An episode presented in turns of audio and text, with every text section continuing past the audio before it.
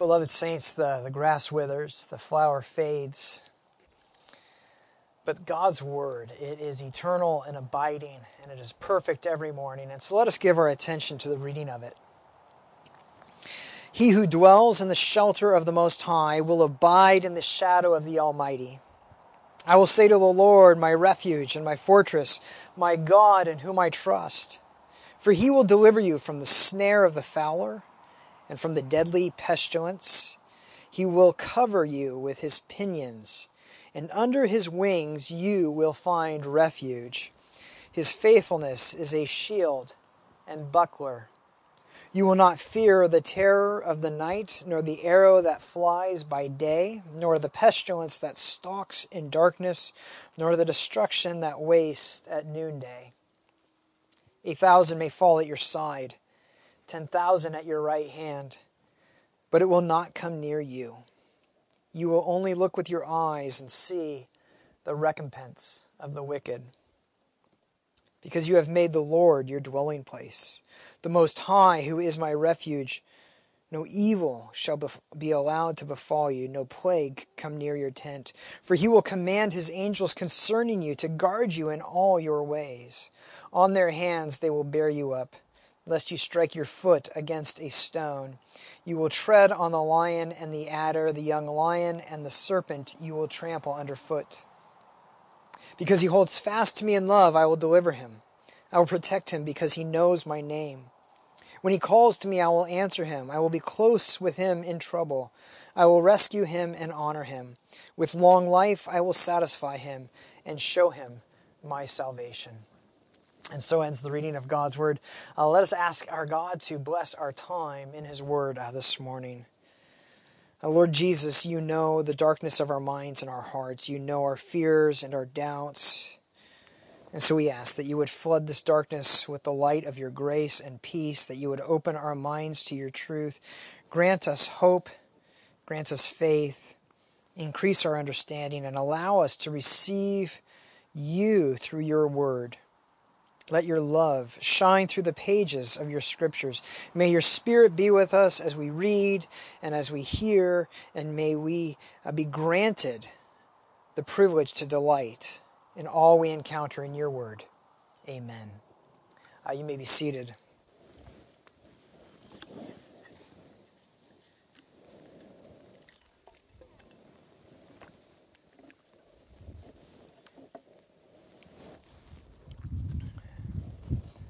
Uh, children will often come to their parents with all sorts of fears. It could be, you know, monsters in the closet, or it could be how the other kids at school are treating them and bullying them and calling them names. And different circumstances require different responses. For the monsters in the closet, the response, the answer is always easy. There are no monsters in your closet. Don't fear what isn't real.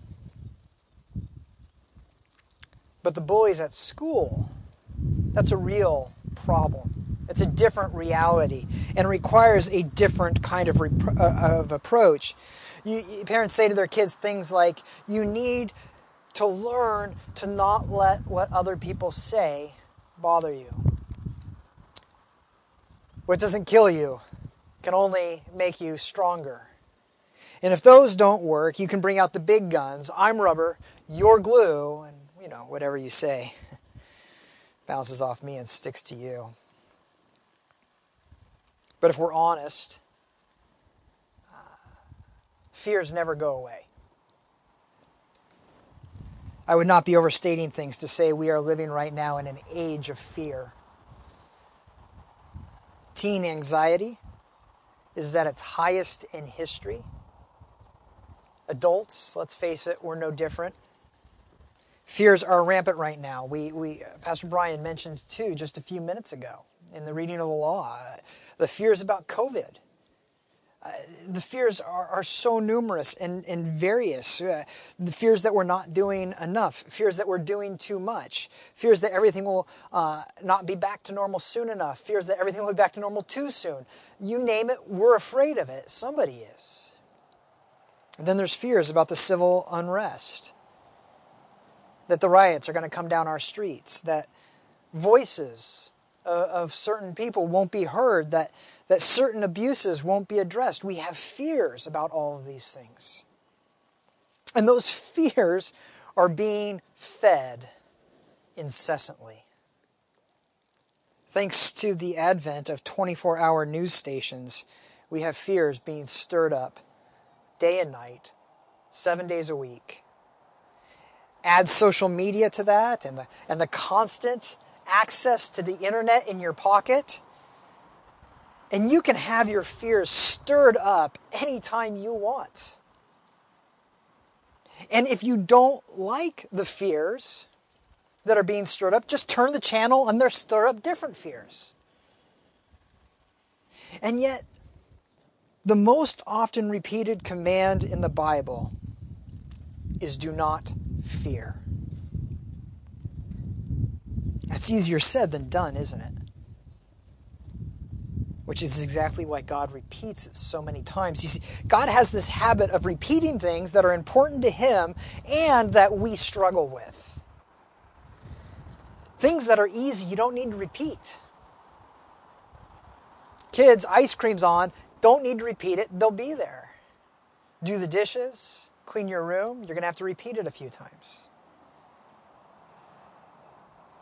The things that we struggle with, we need to hear over and over and over again. And so the question is how do we learn not to be afraid? How do we learn not to fear? And, and Psalm 91 is, a, is helpful in answering that. Now, I know it's a beloved psalm to many. You've been making me nervous for the last month. Psalm 91's coming. I've been hearing from a number of people. And it's probably beloved because it deals with a very real struggle the struggle of fear. Ultimately, Fear is a reflection of what we love. We fear losing the things we love. The things we fear the most reflect what we love the most. Many of our fears are really the result of misplaced or misproportioned love and affection. And so, my hope as we look at Psalm 91 this morning is, is really to drive home one point, and it's this. If you love God above all else, you need not fear anything this world can throw at you. If you love God above everything else, you really don't need to be afraid of anything this world will throw at you. And so that's what we want to see. And so as we look at the psalm, we first want to see the invitation to seek refuge from life's terrors in God's house. After that, we want to stop and ask the simple question okay, who's in charge?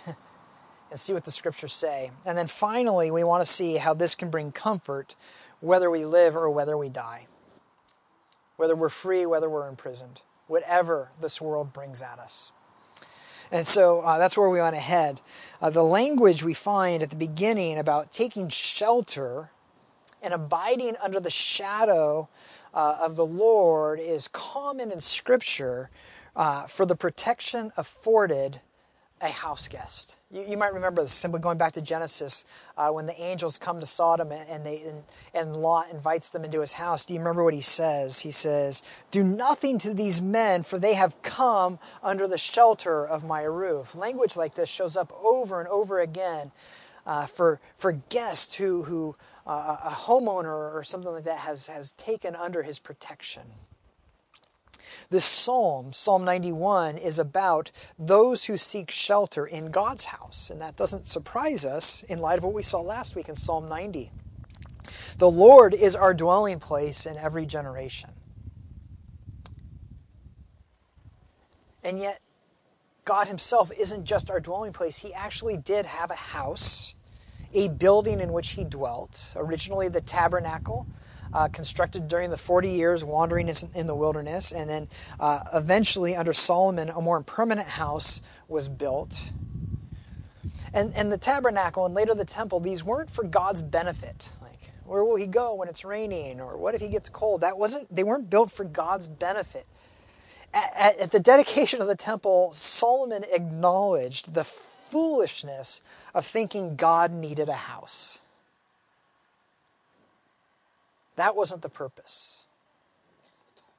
The purpose of having a house for God was to provide a focal point for his people, a place where they could come and worship, where they could come and meet with their God, where they could come and learn about him. Even the architecture of those uh, of the tabernacle and later the temple, down to the smallest detail, was meant to teach God's people about their God. And so, here, in the midst of danger and, all of life's troubles, whether they, they be natural or, or man made, God's call to his people is to come to his house and seek refuge.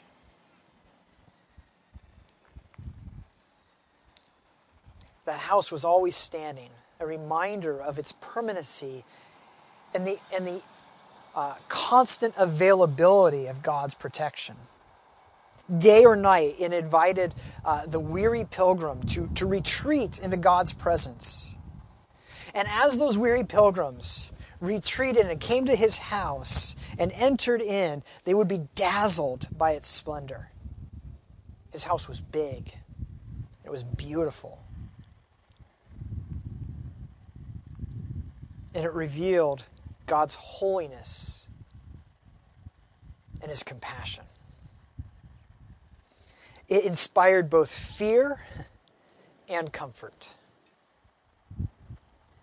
And its walls were covered with pictures of fiery cherubim, the angels with swords, warriors of the angelic army, saying, if anybody, any enemy wants to get to you, they're going to have to come through God's angelic army to get there. This is what it's like to be in his house. This is the imagery and the goal of the house is not to bring attention to it. The focus uh, of the worshiper was not to be on the house of God, but on the God of the house. And that God had a name. In fact, he had, he had many names. Our psalm mentions two. He is called the Most High. There's, there's none higher, none greater, none like him. He is greater than any man. He is greater than all the gods, greater than the angels. Those who seek refuge in Him are seeking refuge in the one who has absolute authority over creation. But He's also called the Almighty. There's none stronger, none that can overpower Him. No one can get the upper hand. So He is all powerful and he can subdue any and every enemy. The one who seeks refuge in him has come to the right place. And then, starting in verse 3, the psalmist begins to drive the imagery of the protection he brings to his people home. Those who seek refuge in God are, are covered, verse 4, in his protective wing. He gets between them and their danger. He will deliver them from the snares and the traps of men. Verse 3 He will protect them from deadly epidemics, pandemics. He will protect them from invading armies. Verse 5. Wild beasts won't be able to hurt them. Verse 13. Day or night, light or dark. These are the protections that belong to those who seek His protection, His shelter. If needed, He will send, verses 11 and 12, His angels depicted in those, those tapestries, those curtains, to protect His people, even from stumbling, lest they stub their toe. And the point of all of this, according to verse 5, is that you don't need to be afraid. God knows you by name. He knows where you are every second of the day.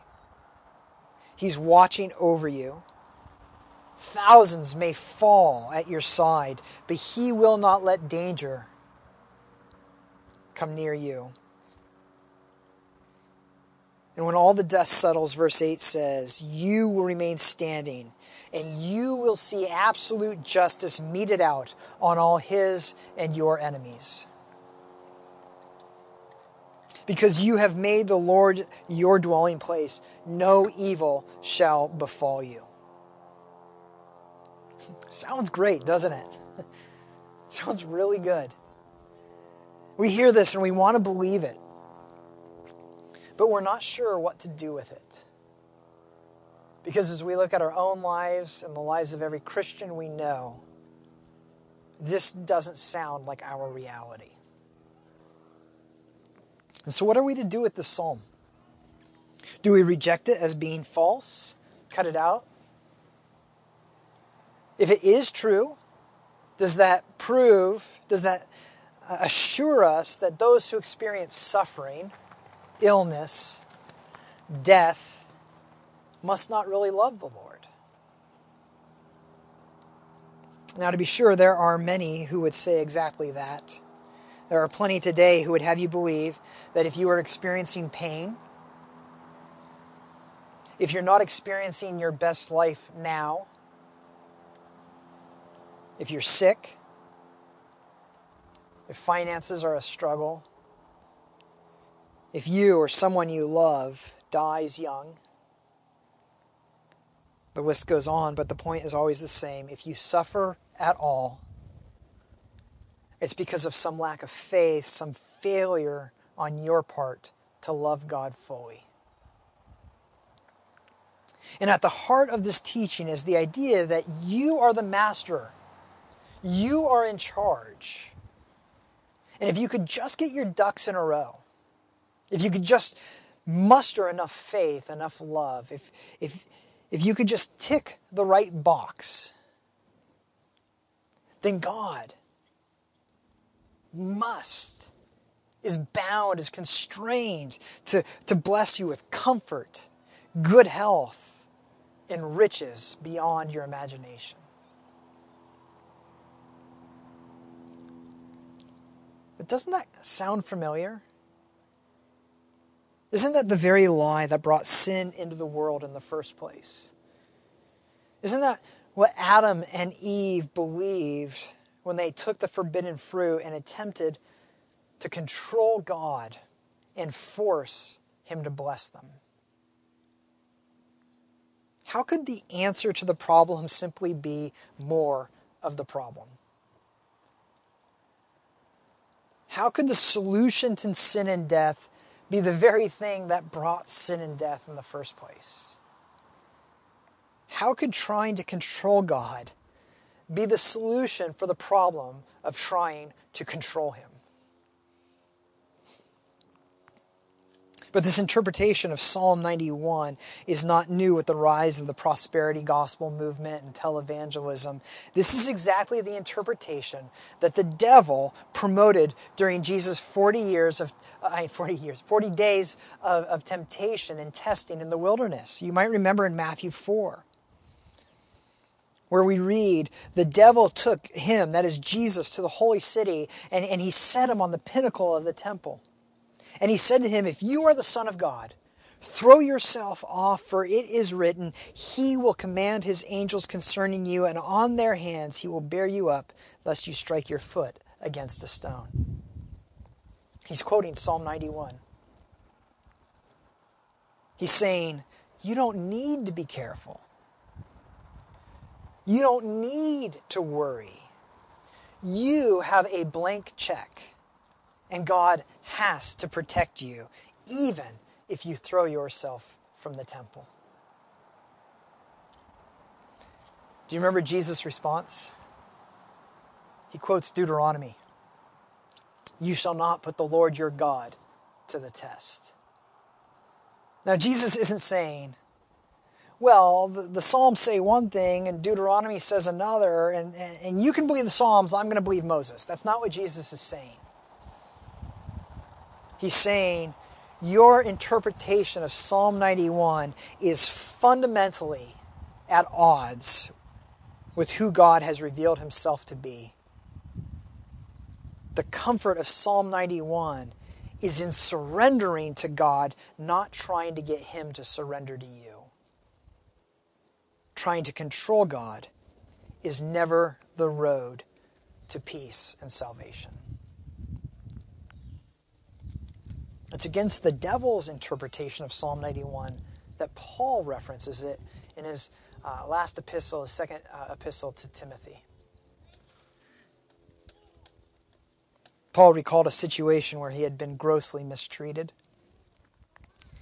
And he said that when he sought to right the wrong, everyone abandoned him and he was left standing alone. But he says he's confident that he will see the recompense of the wicked, which Psalm 91 says we'll see. Though he hasn't seen it yet, he knows he will. More importantly, he says this But the Lord stood by me and strengthened me, so that through me the message might be proclaimed, and all the Gentiles might hear it. So I was rescued from the lion's mouth.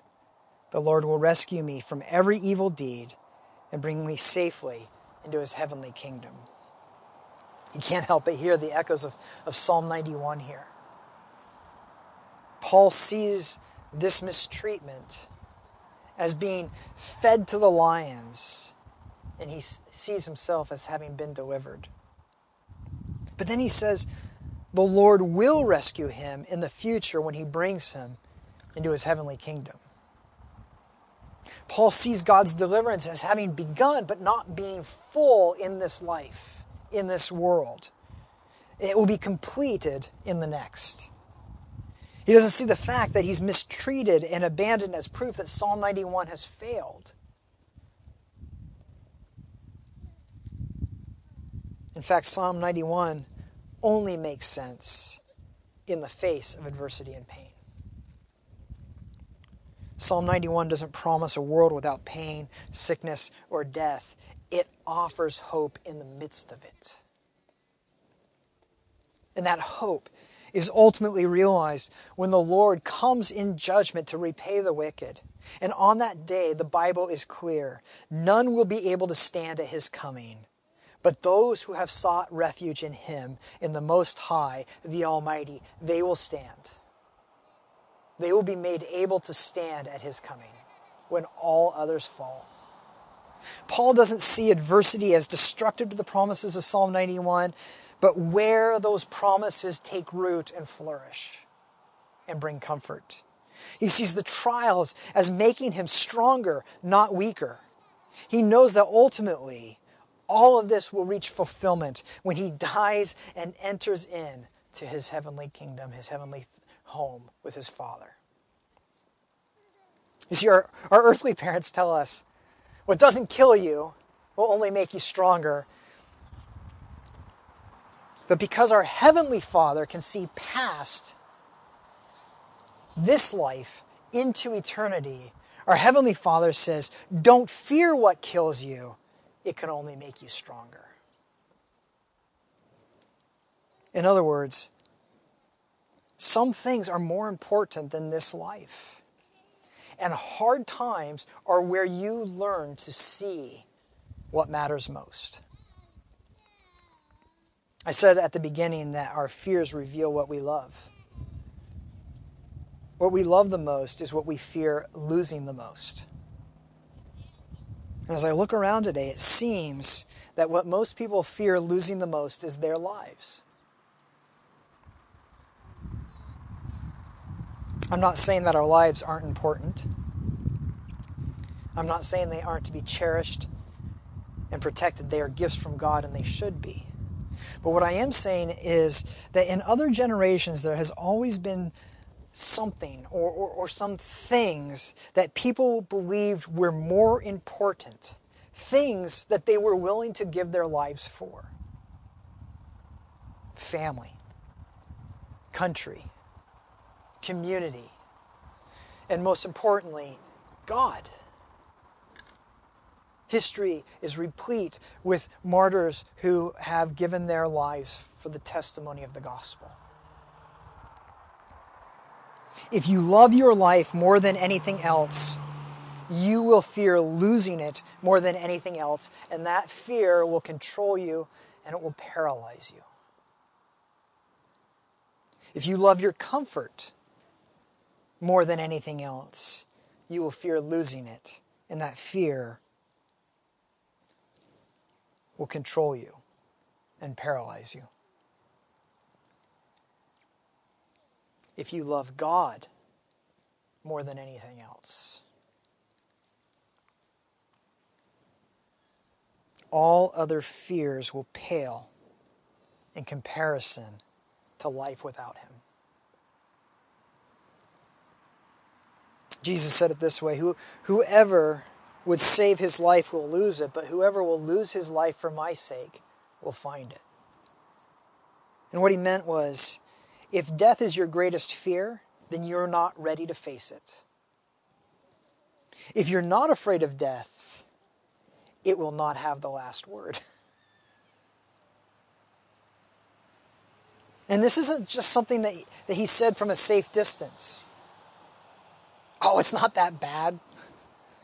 Don't worry about it. He knew exactly what it meant to put this into practice. Because on the, on the last night he was with his disciples, after he had shared that meal with them, uh, they went out to a garden to pray. He sweated drops of blood because he knew just what lay ahead. He, he, he knew the severity and the seriousness of it. And one of his own betrayed him, and there he stood alone before Roman soldiers. And he referred to Psalm 91. Do you remember what he said? Do you think that I cannot appeal to my Father and he will at once send down 12 legions of angels? But he knew that doing so would run counter to the plans that his Father had for him. He knew that protecting his earthly life would, would forfeit the salvation of his people. If he didn't go to the cross and die, and be buried and rise again, he would not be able to deliver his people from sin and death. If he didn't face death, death would win and it would have the final word. And so he let go of his earthly life in order to take hold of something far greater. You. He loved you more than his own life. so he didn't fear death. It doesn't mean it wasn't hard and painful. It was. But he was willing to face it because of his love for you. So the question is what do you love the most? You're being you are being bombarded every day with things that people want you to fear.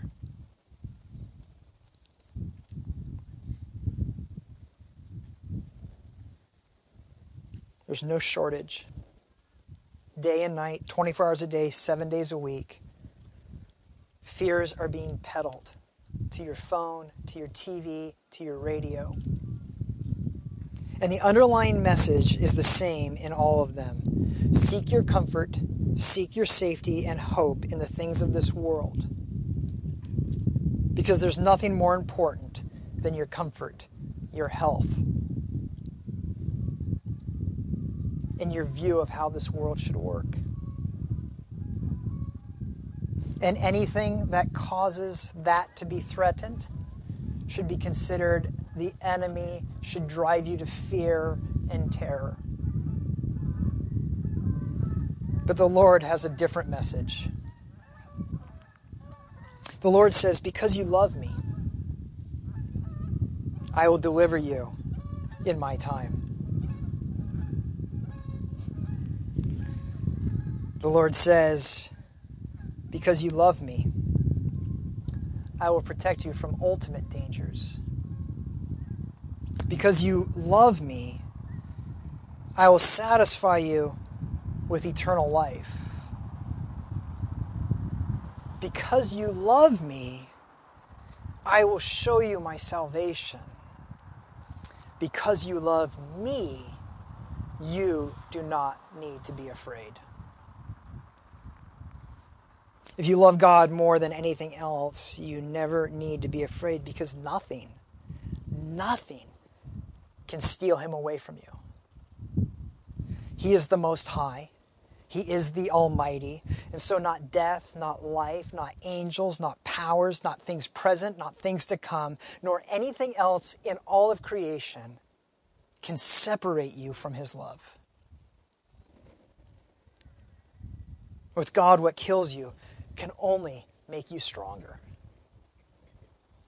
And that's not a call to live recklessly. That would be like leaping off the pinnacle of the temple just to test the Lord. I'm not suggesting that you don't vote your conscience. I'm not trying to say you don't take precautions to guard your health. What I am saying is that those concerns can quickly and easily become idols in your life. And when that happens, they will consume you, they will destroy you. They will steal your comfort, they will steal your joy. They will tear apart the church. They will isolate you. And you will be consumed by fear. They will divide God's people because their loyalty to temporary concerns will be greater than our loyalty to the eternal God.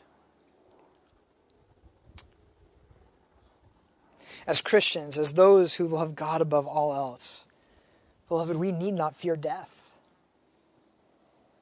Every week, as we gather together, we hold the death of Jesus before our eyes in the Lord's Supper. We remember that, that he could have called down thousands of angels to protect him, but he refused because the th- some things are more important than life itself. Things like you. He let go of his life for you. And as you take the bread, as you drink the wine, you are confessing that what defined him defines you. You are saying that, that you love him more than your own life. That you freely give all to the one who freely gave all for you. That your life is his to do with as he pleases. You confess that you are not afraid to do so because you love him and you trust him in you, that you know that He is good and that He will rescue from every evil deed and He will bring you safely into His heavenly kingdom. Even so, we pray, come quickly, Lord Jesus. Amen. Well, please join me in prayer. Almighty God, we draw near to this meal. We draw near to your word and we are reminded that you are good, and you are gracious, and you love us. But Heavenly Father, you know our hearts, you know our fears, you know what we want to believe, and you know what we want, how we want to put words into your mouth and try to control you. But that's not where freedom is found. That only leads to slavery. Freedom is only found in surrender. It's only found in acknowledging that you are Lord, not us. And so we ask that you would forgive our arrogance, that you would destroy our idols, that you would grant us the grace to trust you every day, to love you above all else, and to lose our lives for your sakes. For we know that there we shall find them. All of this we pray through him who loved us to the end. Jesus Christ our Lord. Amen.